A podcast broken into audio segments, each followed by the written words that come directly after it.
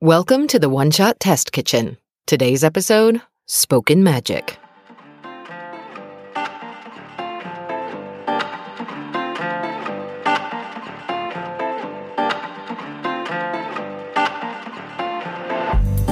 Hello, everyone. Welcome to the One Shot Test Kitchen, where we try out and review tabletop RPGs. I'm Samara, and with me today is Mike. Hello. Uh, today, we are going to be reviewing the game Spoken Magic that we played on the previous episode with our very special guest, Chris. And today it will just be Mike and I digging into our thoughts, feelings, reflections, musings, hopes, uh, rules when Samara replays it again. I want to start and dive right into some like thoughts and reflections I had about playing this game, having watched the real Mm. play before we did. And before I get into that, have you ever watched or listened to a real play of any of the games that we've played before to get a sense of them before you've run them or played them? I haven't. I've been trying to kind of go on a, as as clean as I can. I believe I did look at a, a let's play of Night Witches for mostly for pronunciation purposes. Mm. Uh, just trying like you know how do you pronounce like the the Russian airfield that we were at and all that kind of stuff. Um, but I've never. I I try to keep it as uh, as clean as I can going in because I kind of want to be hit by the thing all at once. Yeah, I mean, I do have to say that having done this, on the one hand, what it gave me, one of the reasons I wanted to do it is that I, a critique I have is in regards to the rules and the way they're written, which Hmm. may be the result of them being a part of this game jam, but I would have liked to see some refinement as they created this Roll20 module. But I found the rules a little bit confusing. So I really, as as a person who picked the game for this episode, I wanted to make sure I was really comfortable with the rules. So uh, what what led me to watch it was to to kind of get a sense of that. But I agree with you. I think moving forward, it's something even if I am confused by the rules, that uh, I'll still go in cold, Mm. especially for the spirit of I think what we're trying to do here of you know picking up RPGs and thinking about them, you know, top to bottom, soup to nuts. I'm I'm curious. So you mentioned about the rules. So I saw the rule set that what uh, was in Roll 20 Mhm. It's it's literally kind of like a sheet of paper almost. Yep. Was that all you had as well, or did you have a PDF or anything like that? No, that's it. Those That's all you have. Them's the rules. Hmm. And that I think seems very sparse. it is, it, and it's open to. uh, I mean, you know, we know it's okay to be open to interpretation, and that's Hmm. you know is what it is. I think because I had watched the real play, I came in and maybe directed us to the interpretation that felt. You know, the real play I watched had the game designer in it, so I felt like we were being true to you know the, his, his intention. The the way they set up and and a lot of these games uh, that have the like come up with all the details and then play a scene. But Hmm. like this was unclear that it was a scene. It was sort of like you can play a scene. And to me, overall headline, it felt like the rules were uh, like inside baseball of a friend group that I was not a part of. That like if I was a part of this guy's RPG gaming group that had a certain vocabulary or way they like to play, this would fit right in. But it felt like I was like missing that key to interpretation. Yeah, I I definitely see that. I think there is a the rules of this game seem to make a lot of assumptions about like who is playing it. Like this is almost extremely self-evidently not a game for beginners. Uh like this Mm. is like you need to understand and have a kind of a an already established rapport with I think some of the people that you're or that you're talking with. hmm And that can be implied because, like, you know, I didn't know Chris or anything like that, but I knew he played games. Like, I knew he knew how a an RPG would work. Yep. I think it's leaving it to the players to decide how how much is time spent dealing with the concept and how much is time being spent with the story and narrative and and characters to some degree. And Mm-hmm. it's very it, it the rules as written leave unclear what it wants the balance to be. Yes, I would absolutely agree with that. And also, it feels like there's an unspoken right or wrong about what that balance is, which I so I guess on the one hand I was grateful for watching the real play because I felt like it allowed us to avoid spending more time debating the semantics of our interpretation of like how it should go. Um, and I could just give us a clear, we're going to go this way. But on the other hand, I was like, man, if I didn't watch that real play, there is another direction that this could have gone. We could have taken it, but would we have gotten there or would we have spent so much time being like, I don't know if that's what the rule means? Is that, oh, well, I guess we'll just go with it. So what what would you say is like the main difference between the Let's Play you saw and like what we actually recorded, like in terms of where the emphasis was? How did their game differ from ours? Yeah.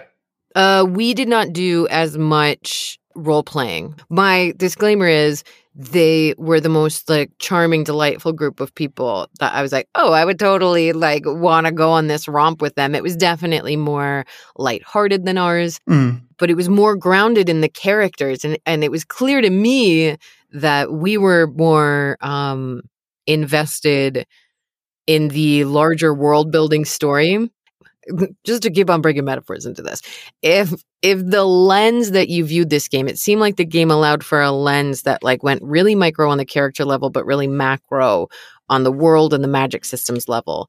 And it felt like you were playing a video game like a 4X or a city builder game where you could like zoom all the way down to the sim but then like also you know on the economic scale.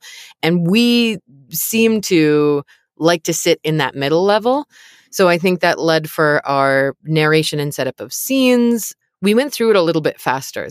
Now they had more players, so obviously that took longer, but Hmm. they they definitely like that group seemed hungry to you know do the like well i'm clay and this is what i think about magic and like how dare you so i would say that that was probably the biggest difference is that they sort of like let it but then i also felt like I'm glad we didn't because what I watched in the real play and what we've experienced in other games is that there's no they they just it was like letting a balloon like out of your hands and just going off forever. Because unlike some games that say do a scene with these objectives Mhm. it was like describe a scene. You're the leader. You can bring people in. And so you could sort of in theory play until you felt quote unquote satisfied which is i think what the rules say so Yeah, Yeah. I, I, mean, I mean, just to, to to the first point about the like kind of the scope of this or the scale of this.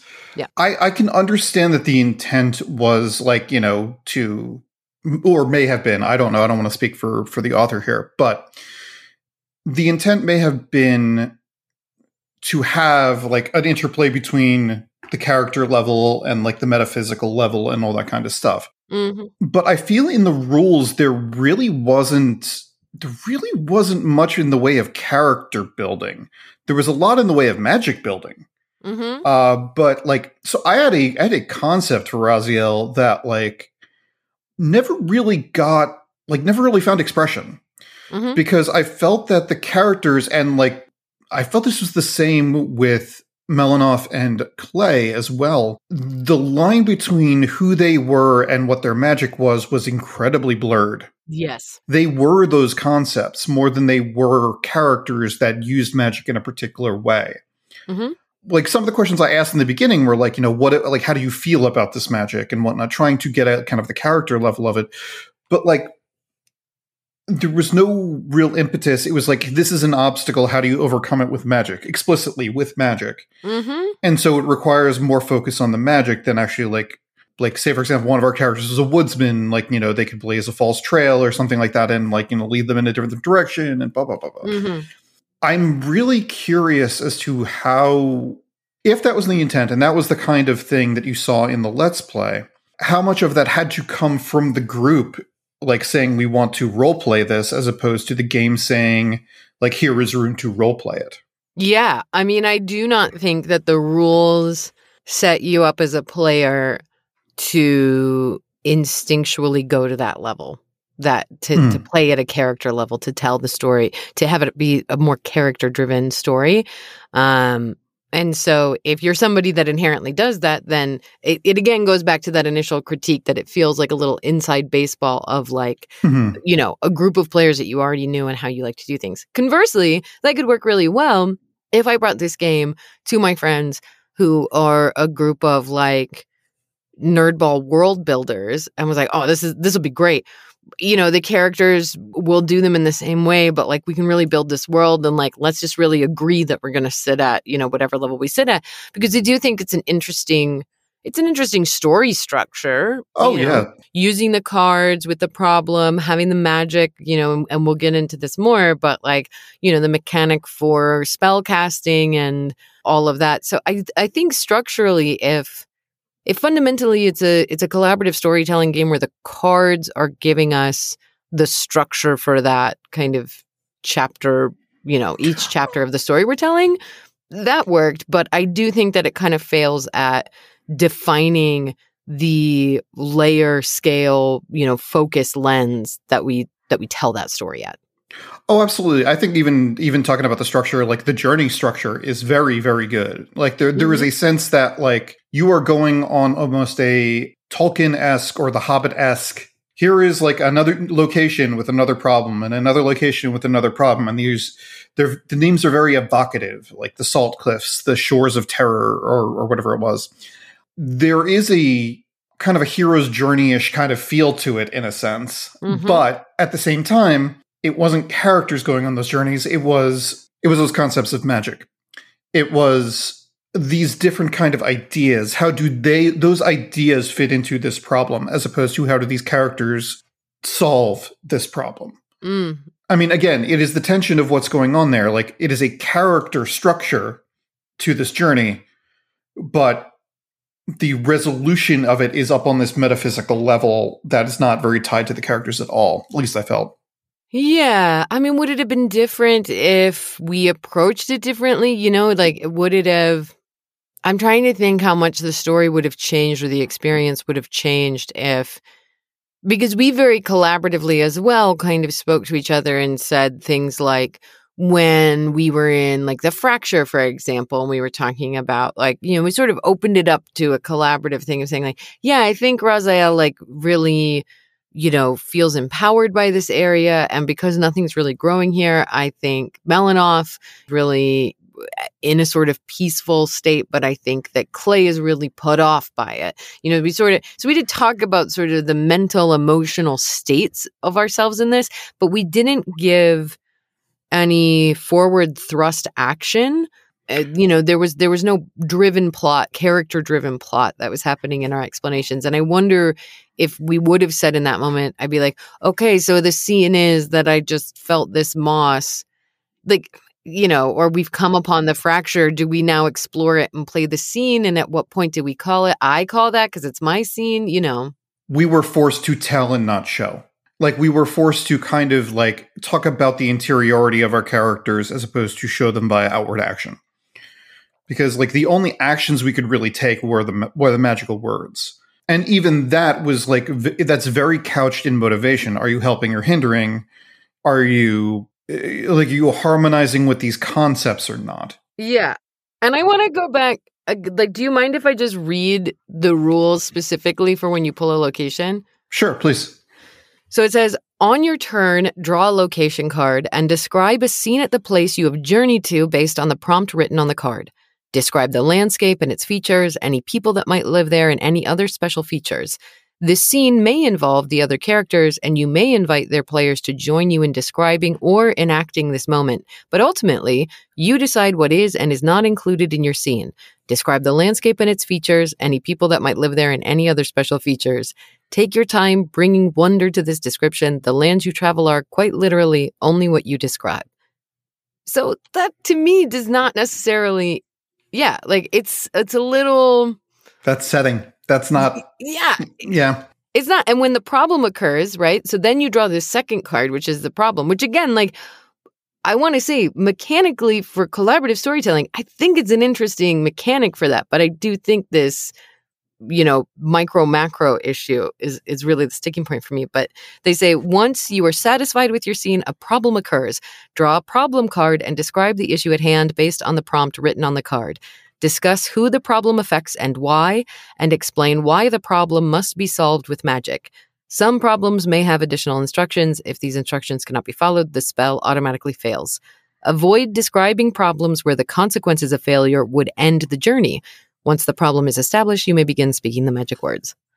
That too does not that that isn't even do a scene. That's just like then you draw this card and you describe the problem and you make your spell. And and and literally the problem has one solution. Yeah, yeah, like, yeah. like you don't have a lot of leeway around it. There's, I mean, this wiggle room in what words you use, which is kind of the whole idea of like the language component of this.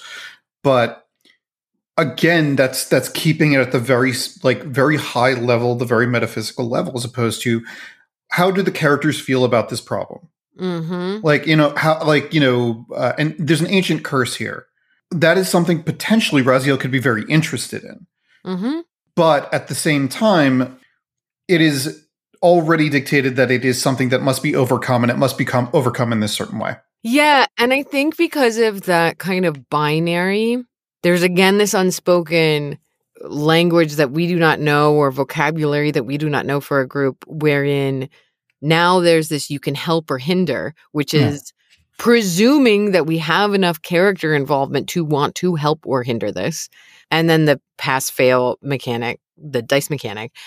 I feel like with the spell casting, what the problem into spell casting mechanic prevented me from, and we were often on the cusp of, was that I felt like we were conduits for magic, sort of apprentice arcanists. And that through this journey, we would have defined like a new magic because we're combining magics and we're creating spells in a way that like we had never done before. There were often times that the words that we gave could have created new weird things and interpretations because I think it's cool how the words go together, what order you put them in, how you interpret that. But because we had this idea of, well, it has to succeed or fail, you have to help or hinder, it felt like very clearly like, well, this spell is either going to do the thing that we Hmm. set out to do or not, rather than we came into it with an intention, we threw our magic into it, and now it's become a new a new thing. Like I felt like we couldn't interpret uh, particularly since my magic words were often so such strange definitions, Mm. but allowed for possibly interesting interpretations that we couldn't really go there because it really was, well, did the curse get banished or not? Did we escape or not?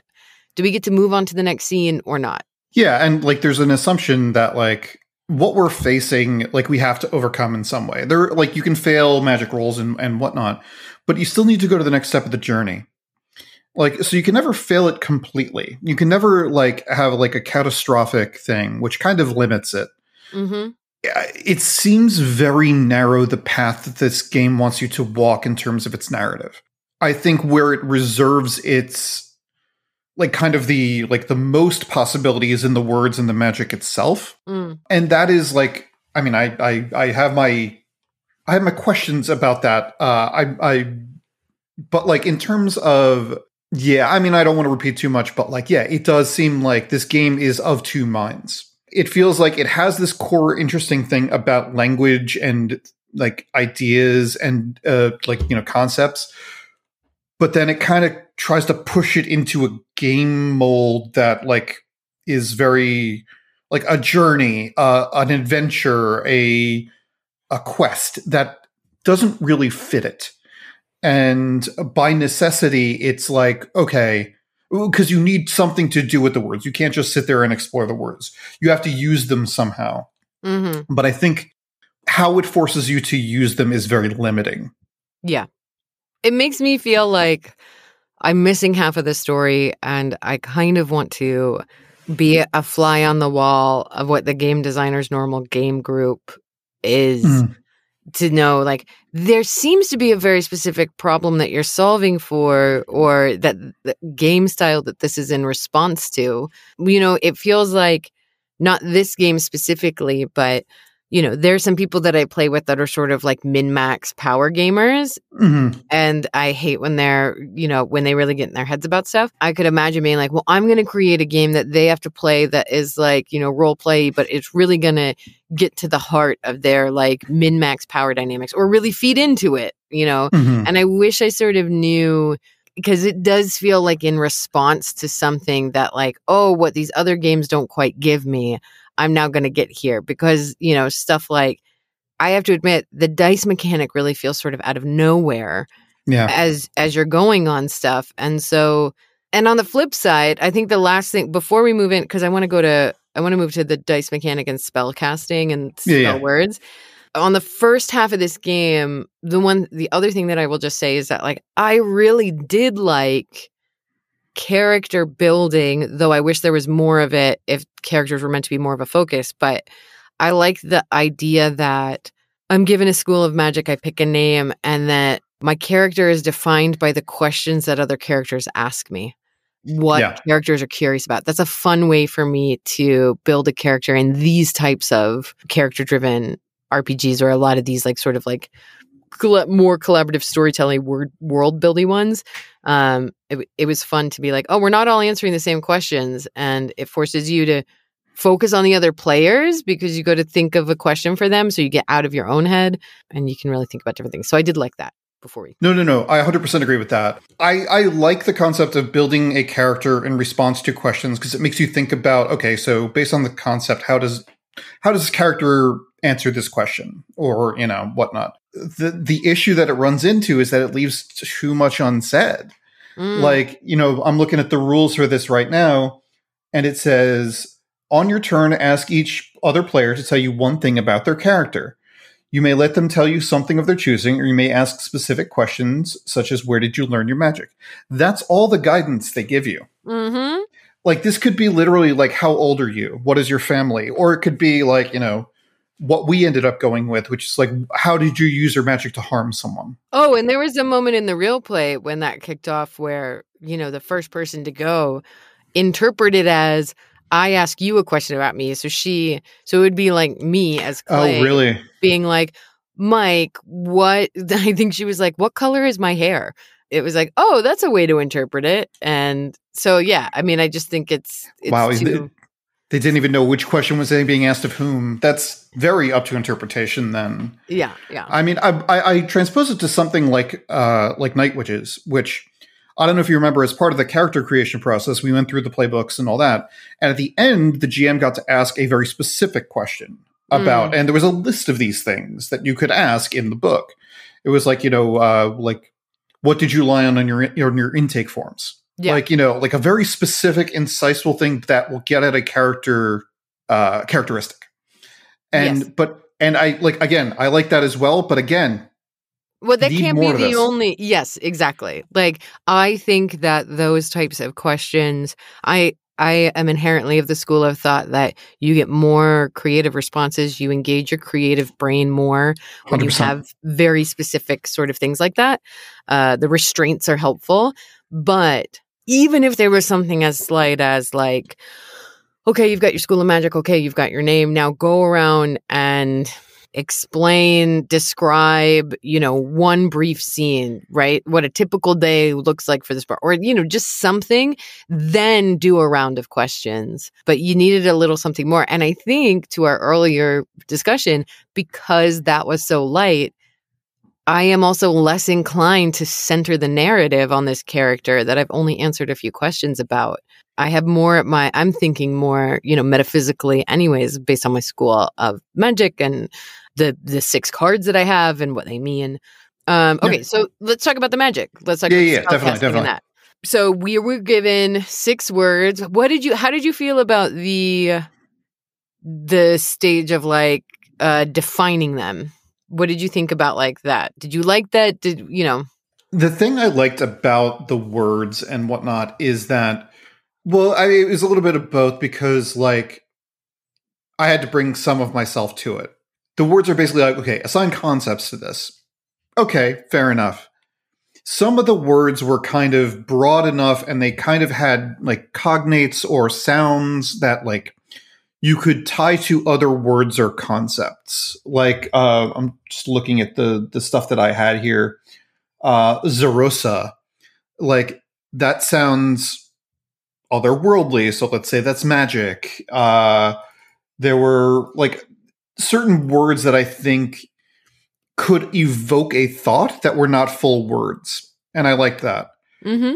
The problem that it ran into, I think, was twofold. The first is that like sometimes like like what you assign to the word lay, L E, but okay, whatever. Uh, that's a very specific complaint about a specific card.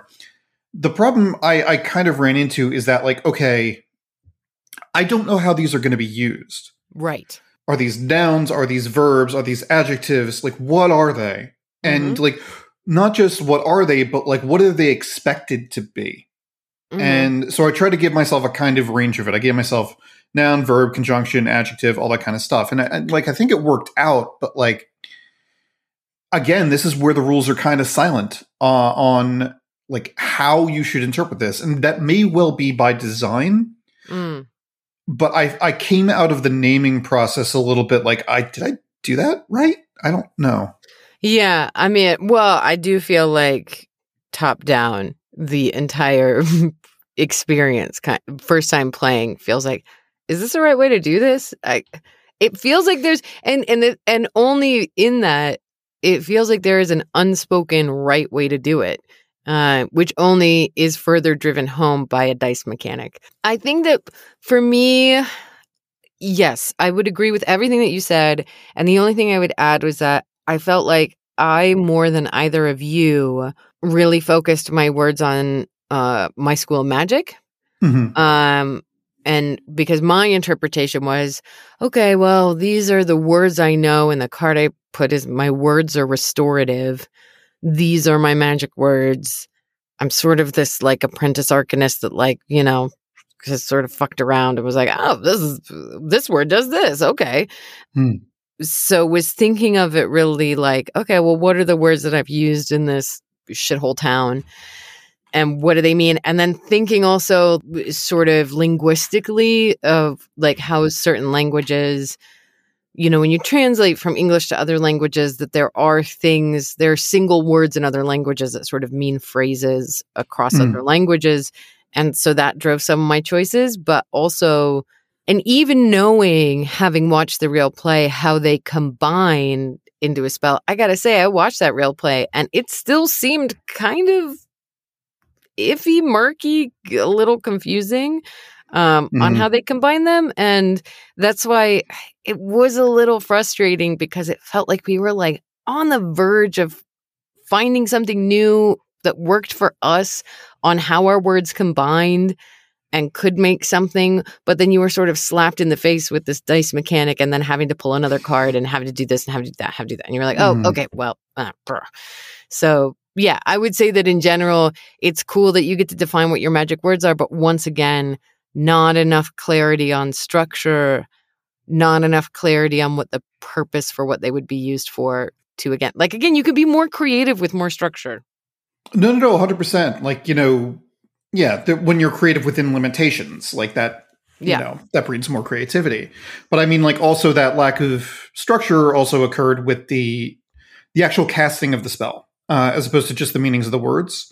yes I was never clear if like, okay, am I saying my word and everyone else is saying their own words? Is it a sentence we're making? Is it a concept? Is it are we just kind of shouting them out and they're each having an effect, or are they having an effect together? mm-hmm Uh, yes like again, like it's very hard to understand even what is going on.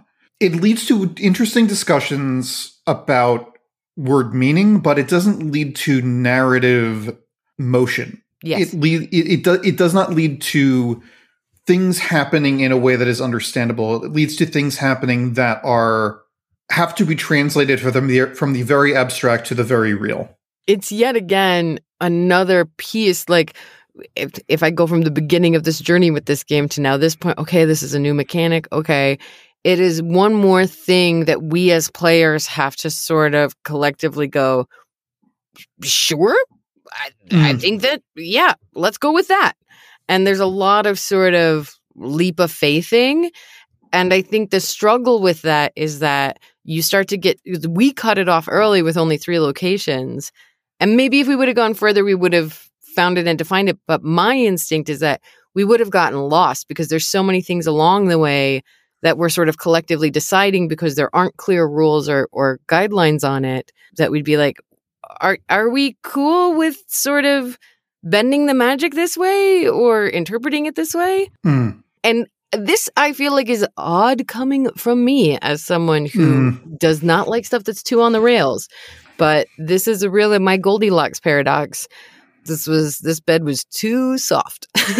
yeah, this is this is very much like this definitely errs on the side of like a lot is open to interpretation. And if that was the intent, I don't think it works in enough circumstances for me to like recommend it. I think it it it it, it very much then becomes dependent on who is playing the game. 100%. And it's just to me feels like rules that I bring to a babysitting afternoon with the girls that I watch, which is like I bring a piece of paper and they draw doodles on a map and then we go on an adventure based on their map. That's the game we play together. And Mhm. this didn't feel like there's so much to it that was open that it had that vibe, which is a fun experience. Don't get me wrong. Mhm. But then just when your guard is down, you're like, you know what? This is just playing pretend with my friends. This is just a structure to just bullshit with my friends about a magic world. Fine. Okay. I'm going to give into that. I'm just going to release into it. Then they're like, now roll a dice. And Yeah. here are three bullets that are so convoluted. If there's one six, if there's a six, but then there's not on the other dice, and if there is a four because somebody was trying to harbor it, and then if the moon is in the sky, I just was. it's an incredibly inelegant system. I, I again, I understand the intent of it. Like you want to have a full success, partial success, and failure, but there's got there's got to be a better way. Like there's got to be a a method that I don't know. The dice roll feels tacked on. Yeah. Oh, one. It feels like what we've said before, which is that I don't want. I think we said this when we were playing Trophy. It feels like a mechanic that's put in for a group of gamers that I just thankfully do not have that much experience with, which is like a group, and frankly, don't want to play role playing games with, which is the type of table where fights break out in so much that you need to have a mechanic that says this succeeds or fails because you were role playing wizards that were at odds with each other the whole time. And one of the players was like, Not into this. I'm batting down. I'm throwing in this magic word to try to make this spell fail. And so you need a mechanic to solve for that type of discord at the table. That's to me what it feels tacked on for. Oh no, totally. I, I I mean, dice rolls are usually meant to mediate conflict in games, like or you know, Or randomize. or randomize but like I, but generally speaking when you're making a roll in d&d it's like there is something you're trying to do and you need to see if you're able to do it here i think if the idea of if the core idea of this game is about exploring words and what they mean. To tie what they mean to a dice roll seems very antithetical.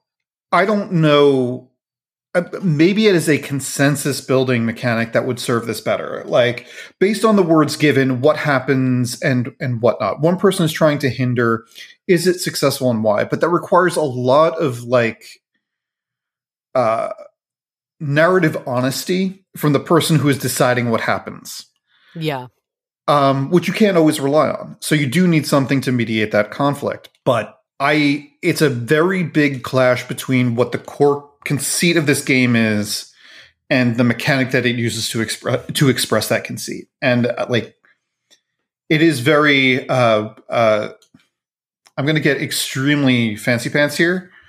Uh, there's a lot of ludonarrative dissonance between those two things. Yes, I absolutely agree with you. And I think that's kind of the frustrating challenge with this game because there's so much to love about it or possibly love about it.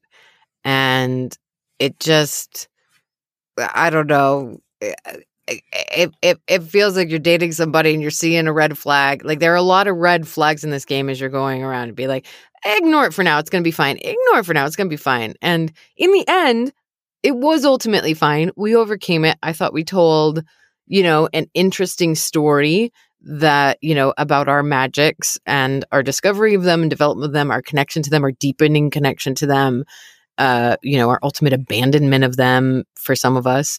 Um, so again, structurally, it did provide an interesting thing for us to explore. And I, it's almost like I wish that there would be another round of revisions done on the rules because I think that the quiet year or other games of that nature, it could be an incredibly powerful world building game that could be used by a lot of people, you know, to help spur their stories or their books or like whatever they do or just for fun.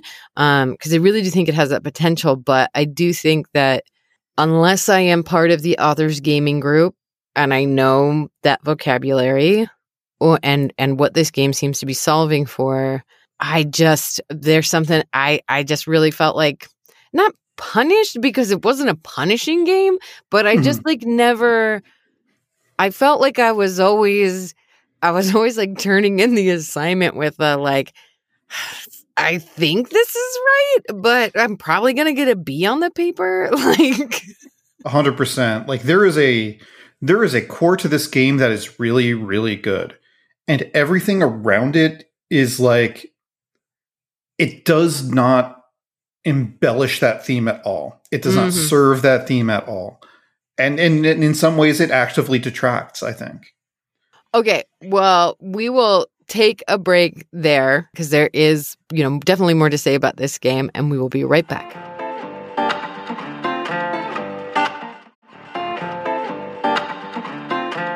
And we're back. Okay, so uh, we have talked a lot about the mechanics and the rules of this game and um, how we feel like. Uh, I, I think it's safe to say that in general, we feel like the rules do not quite reinforce the narrative that the game uh, is really trying to get us invested in. You know that there is there's the opportunity for more refinement there and and kind of more clarity and cohesion. But we have indicated both of us a lot of like excitement and pleasure um, about the kind of spine of this game and what feels like the intention of the game so let's dig into a little bit about like what really excited us about and and and and kept us engaged in the game the core idea of this game being talking about the meaning of words and the power of language is really fucking good. Like I mm-hmm. liked it a lot. The idea, I mean, like when you're talking about something like language, you're talking about something that's very much like a primordial force, like a very much like a, I mean, hell, the the the the Silmarillion, like the entire idea of like the world was started as like as song or as words or as sound is like kind of core to the whole creation of Middle Earth. Mm-hmm. And the understanding of like that these words have power and then trying to understand how that power finds expression and is given form by both language and also the source of that power is great. Like the the idea that like so Raziel had I think probably one of the more interesting like sources of power. Like power comes from the profane. Mm-hmm. Great. What does that mean? Profane. There's a lot of possibility here. There's like a lot of like, okay, profane is like like kind of an interloping uh, feeling. It it uh, corrupts the sacred. It you know like there's a lot that you can do with that. Mm-hmm. And then the words that I was given okay, how is that as seen through the lens of something that is has a source of profane? Mm-hmm. And then we talk about it, and like the challenge would be met by the like the meeting of those two different concepts playing against each other, and then playing against different words and different concepts other people have from the sources of their magic, and it kind of led to these interesting discussions about what do we mean when we say this, mm-hmm. and it didn't fucking cohere. That's the problem that I get with. Yeah, I mean, I made this joke that I don't think I should not make it in the real play, but I definitely made a joke about like it it felt as elusive as a female orgasm at times because mm. it was it was like all the foreplay was there, right? It was like yes. I am on this ride. I am ready. We're going to do this. Yes, yes, yes, yes, yes. And then like Yep. and you just you couldn't quite get it to mesh and we all really wanted to. Like I felt Yeah. like the like we were all I felt like really in it, really like wanted to tell that story. We're interested and invested in it. And I do feel like there just wasn't and I can't tell if part of that challenge is the the ever-present issue of a lot of tabletop RPGs, particularly that deal with magic systems, that insist we have to have a conflict and a conflict resolution.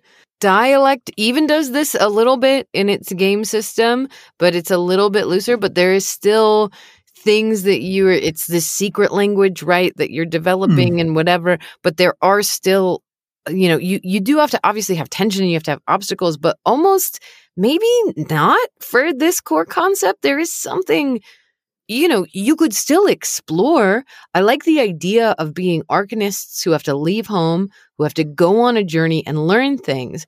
But must you and and I guess they do again it's open to interpretation, right? They're called problems and you define what the problem is. So it's on us, right? The ancient curse didn't have to be I mean, to be fair, the language was there, but the shores of terror and the problem Mhm. that showed up there didn't have to be such an insidious thing that we had to escape, right? It could have been more subtle. We could have chosen to go in a more philosophical place with it. But again, because we know at the end of the turn, we have to solve it with magic and create a spell, and that spell succeeds or fails, it does feel like it sets up this dynamic that we don't get to develop the language in the organic way with which you're speaking because in in another version of this game i could be really excited about how we all walked away and like words changed meaning and when you put what was one of mine that was like there was the one that was like the oh yeah the the quadronius one right like Mm. the mending of a thing you forgot was broken.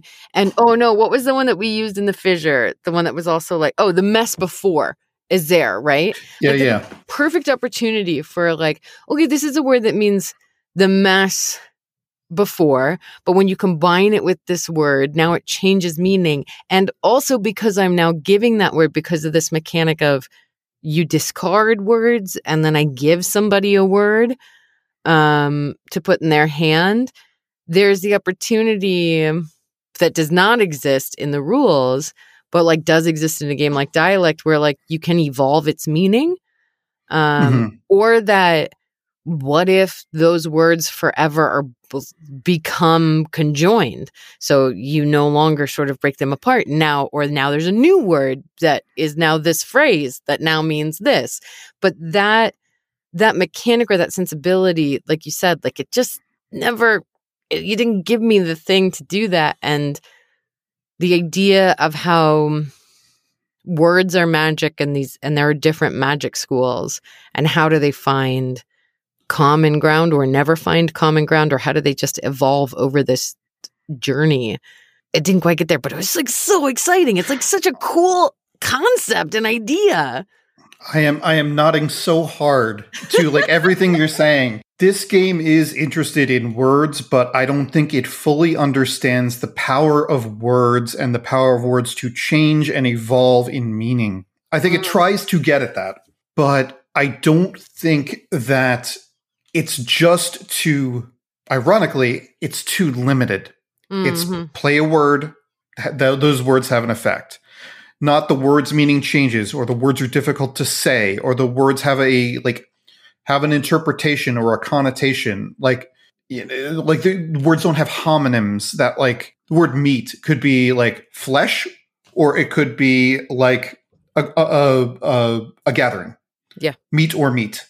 There's so much to play with in language, and this goes back to a concept of that these words well it doesn't even like these words have one meaning the Mhm. meaning can be interpreted but there is a core meaning to that word Mhm. that is not generally speaking how language works when it is used words evolve words change words uh, become slang like dialect understands this a hundred percent Yeah. and like they, it understands how words how language and community or society like they shape each other. hmm This is like no, there is a primordial word.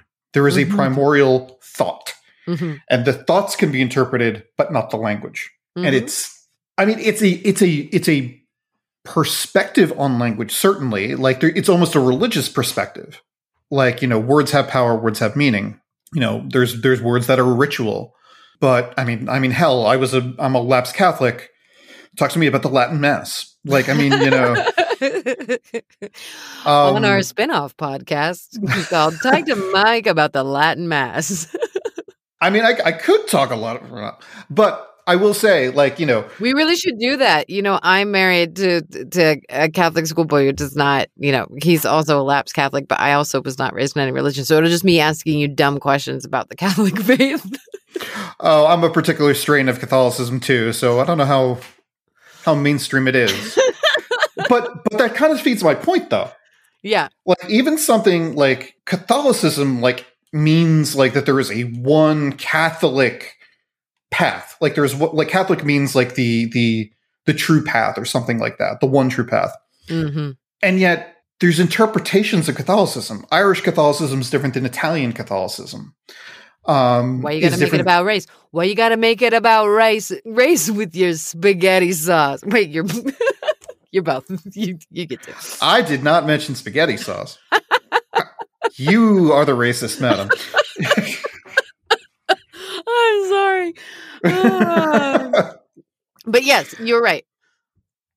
yeah, I- I, I mean, like, I could, I, I could feel that, like, this game, if it really, really leaned into the idea that words have a certain meaning and a certain power, and that, like, it is lensed through interpretation, I can understand, I could understand it better.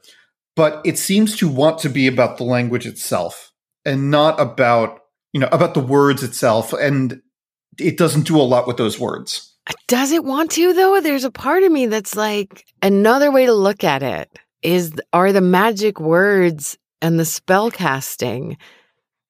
There is a way that I can look at this and that it feels as tacked on as the dice mechanic, as like Hmm. the real intention behind this game is I wanted to create a wizard road trip journey game that like allowed us to do that, but wizards have magic. So how do I give wizards magic, but also give it some limitations so you're not just fireballing your way through, you know, these locations.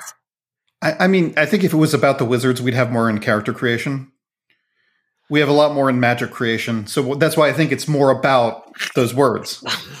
But how much was there really in the words, right? There was as much in the Mhm. word creation as there was in the character creation. Like this is the this is the maddening thing about this game is that it's like there's so much even the game designer's intention feels like open to interpretation and we are tacking on to the things that particularly excited us. And maybe that's the beauty of this, right? There's like so many things to get excited about depending on who you are. But no matter what excites you about it, it's almost like it's trying to please too many interpretations. And so it kind of gets lost in the multitude of interpretations possible. I don't necessarily like that just because, like, I feel this game wants to say something. Mm, I, I feel this game wants to talk about language. I think, like, I think that you could replace it with runes if you want it to be like just like wizards on a, a thing and the runes have power and blah blah blah blah blah. That's but it, it very specifically focuses on language. yeah. I don't know if leaving that up to interpretation, if that's the case, it doesn't have a core to it. It feels like, you know, it's a couple of mechanics and a couple of ideas for you to have an adventure. But I think it is really, I think it's got to be about the words. I, I, I mean, we can disagree on this, certainly, but Yeah. Well, um, you and know. we're, we're trying to read the mind of the author, too. Yeah, Uh, so. Well, you know, maybe we'll get more people to listen and then we can actually have glorious, you know, game designer interviews. We'll get that. Tell your friends, listen to the podcast, make us more popular so we can get fancy people. Yeah. I mean, that's the thing, though. Like the discussions at this game, talk about like talking about this mechanic. Like the discussions that it elicited were fucking great. I have Yes. never, never quoted Mircea Eliade in in the middle of a fucking like RPG. Which is shocking because you're such a huge nerd that I'm surprised you don't want to swing that I would love. Well, this gave me the opportunity. It gave me a perfect. Uh, yes, it set you up perfectly. Yeah, yeah, yeah. Let me talk to you about you know, you know the nature of religion and the sacred and profane and. Oh, please come over here. Let me talk to you about the true nature of the profane. Um, no, I agree with you. I I had a great time building. Like I was invested in the journey we went on. Like I felt like the locations we described were evocative. I felt like there was something very satisfying that by the end of it, Malinoff and Clay had ultimately effectively said, I don't think we're going to use magic anymore, which mm. going back to the beginning of how we established these characters in the world that they lived in, sort of was fundamental to their existence. And for them to have gone on even a short journey and returned them and like, oh, I'm not doing that. And that it fit in and dovetailed so nicely with you being like, oh no, I'm I'm proselytizing that like we're changing the way that magic is done. Like that was still a lovely compelling, invested story. It was a cool world. Um, yeah. it and it still facilitated like an awesome session. And I think that that's I think that that's really where you can tell I think ultimately how much people like something. You know, if you truly don't like something, you kind of don't have much to say about it and you just kind of shut the fuck up. But if you really do like something, you think it's got potential, like you really dig in there and find like, oh, if only just, uh, if you could just move it by a, uh, and this and that. And so I think it speaks to how much we actually really did enjoy our time with it that we are invested in trying to make it its sort of like most perfect version because it had so much potential. And even despite some of our perceived flaws of it, as we've detailed, it was still a really like satisfying game session. I disagree. Um, so I, I mean, I think like you know, you know, it's it's always fun to you know hang out with the hang out with the homies and play a game. Like you know, that's certainly always true. Mm-hmm. I have soured on this game. I think more than I. I was kind of like middle of the road, but like now that I think about it in in retrospect, I like it less. I feel like it feints at meaning and does not accomplish it. Mm. I feel, I feel, and that is almost like, I don't want to say it's a game about nothing because it certainly has ideas. It certainly has thoughts about it. But the expression of the, those ideas does not, there's a, there's a, there's a quote by, uh, uh, uh, Roger Ebert, like talking about movies saying it's not what it's about, it's how it's about it. Oh, yes. Yeah. And this is very much like it's about language but the way it's about language is very it does not it does not to me and it does not in this in this session dive into the depth that I wanted it to and deal deal with the subject in a way where I had a different perspective on language at the other end of it. I would I would agree with you there. I mean, I think the satisfying game session that I had was was a wizard was a jaunty wizard trip. It had nothing to do with language or some of these other things that we think it had the potential to really speak to. I think that I think what was satisfying about it was nothing related to what I think what our perceived intention of the game is and the core concepts that excited us. I think what was successful was like yeah, I mean, and we already know this. Like the three of mm. us can sit around and, and and tell a wizard story, like with some prompts. Like that was still fun. But I do not think I would agree with you. I don't think that the spell casting mechanic. And I'll say this: the, oh, I I asked you this a little bit before we started playing because I watched the real play. I definitely had an oh shit moment where I was like. I have some thoughts and feelings about this game before we go into it that are not positive, but I don't want to bring that to the game experience and tried to give it a fair shake, which I think I did. But mm. I did not yeah, I was not satisfied at all with the the spell casting magic language development piece of it. And it did I mean it, it did feel like we were doing a lot of the work for it. That the yeah. game was not giving us the game was not helping us. And the game was not um I think for me, game mechanics, tabletop role playing games n- mechanics need to have something that, whether or not it's through dice mechanic randomization or rule structure or how your mechanics really speak to what your goals are. I want that moment of like surprise is maybe not the right word, but that sort of like the the sort of like unexpected and not in like a monkey wrench turn we have to deal with, but just a like you're spending so much time crafting this story and you're thinking 10 steps ahead. And I think that the best of these games put an unexpected thing in your path that you then get to incorporate or or deal with. And this Cash has thoughts on it. mm. but this game didn't have any of that. I felt like we were just constantly like, uh, I don't know. Uh, put a step there. Yep, great. Okay, we're on the next. Like that was the that was mm. the experience. Yeah, I, I I don't disagree with you. I guess I'm just a little bit more on the negative side. I know it's it's a bummer. I mean, I well, yeah, yeah. I I mean, I fundamentally I think that it it does it does it doesn't stick the landing. You know what? If I had to say what my ultimate review is, I will go back to our metaphor from the game.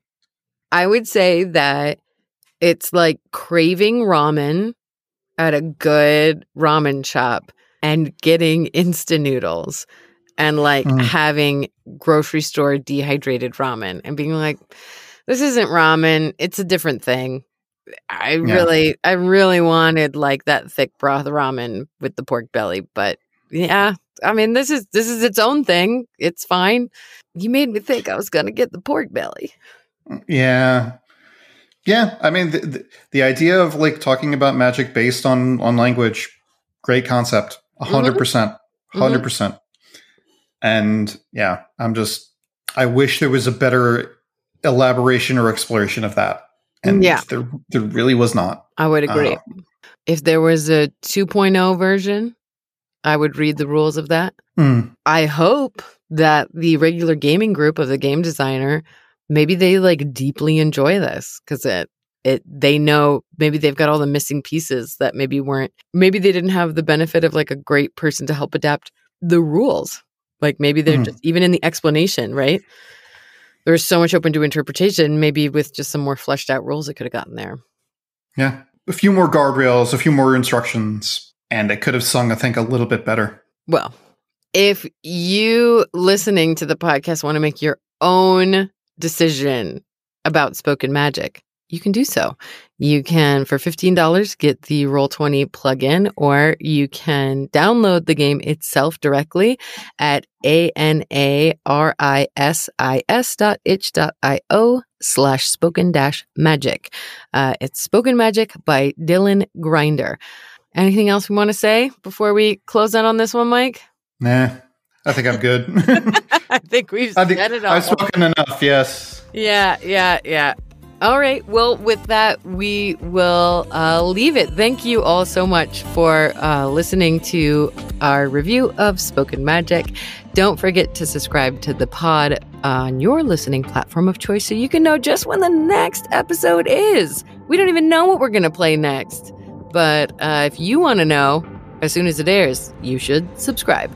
If you have any comments or questions for us, or if you have a suggestion for games that we should take on in the future, drop us a line at ostkpodcast at gmail.com and follow us on Twitter at ostkpodcast. Thanks for listening and be well.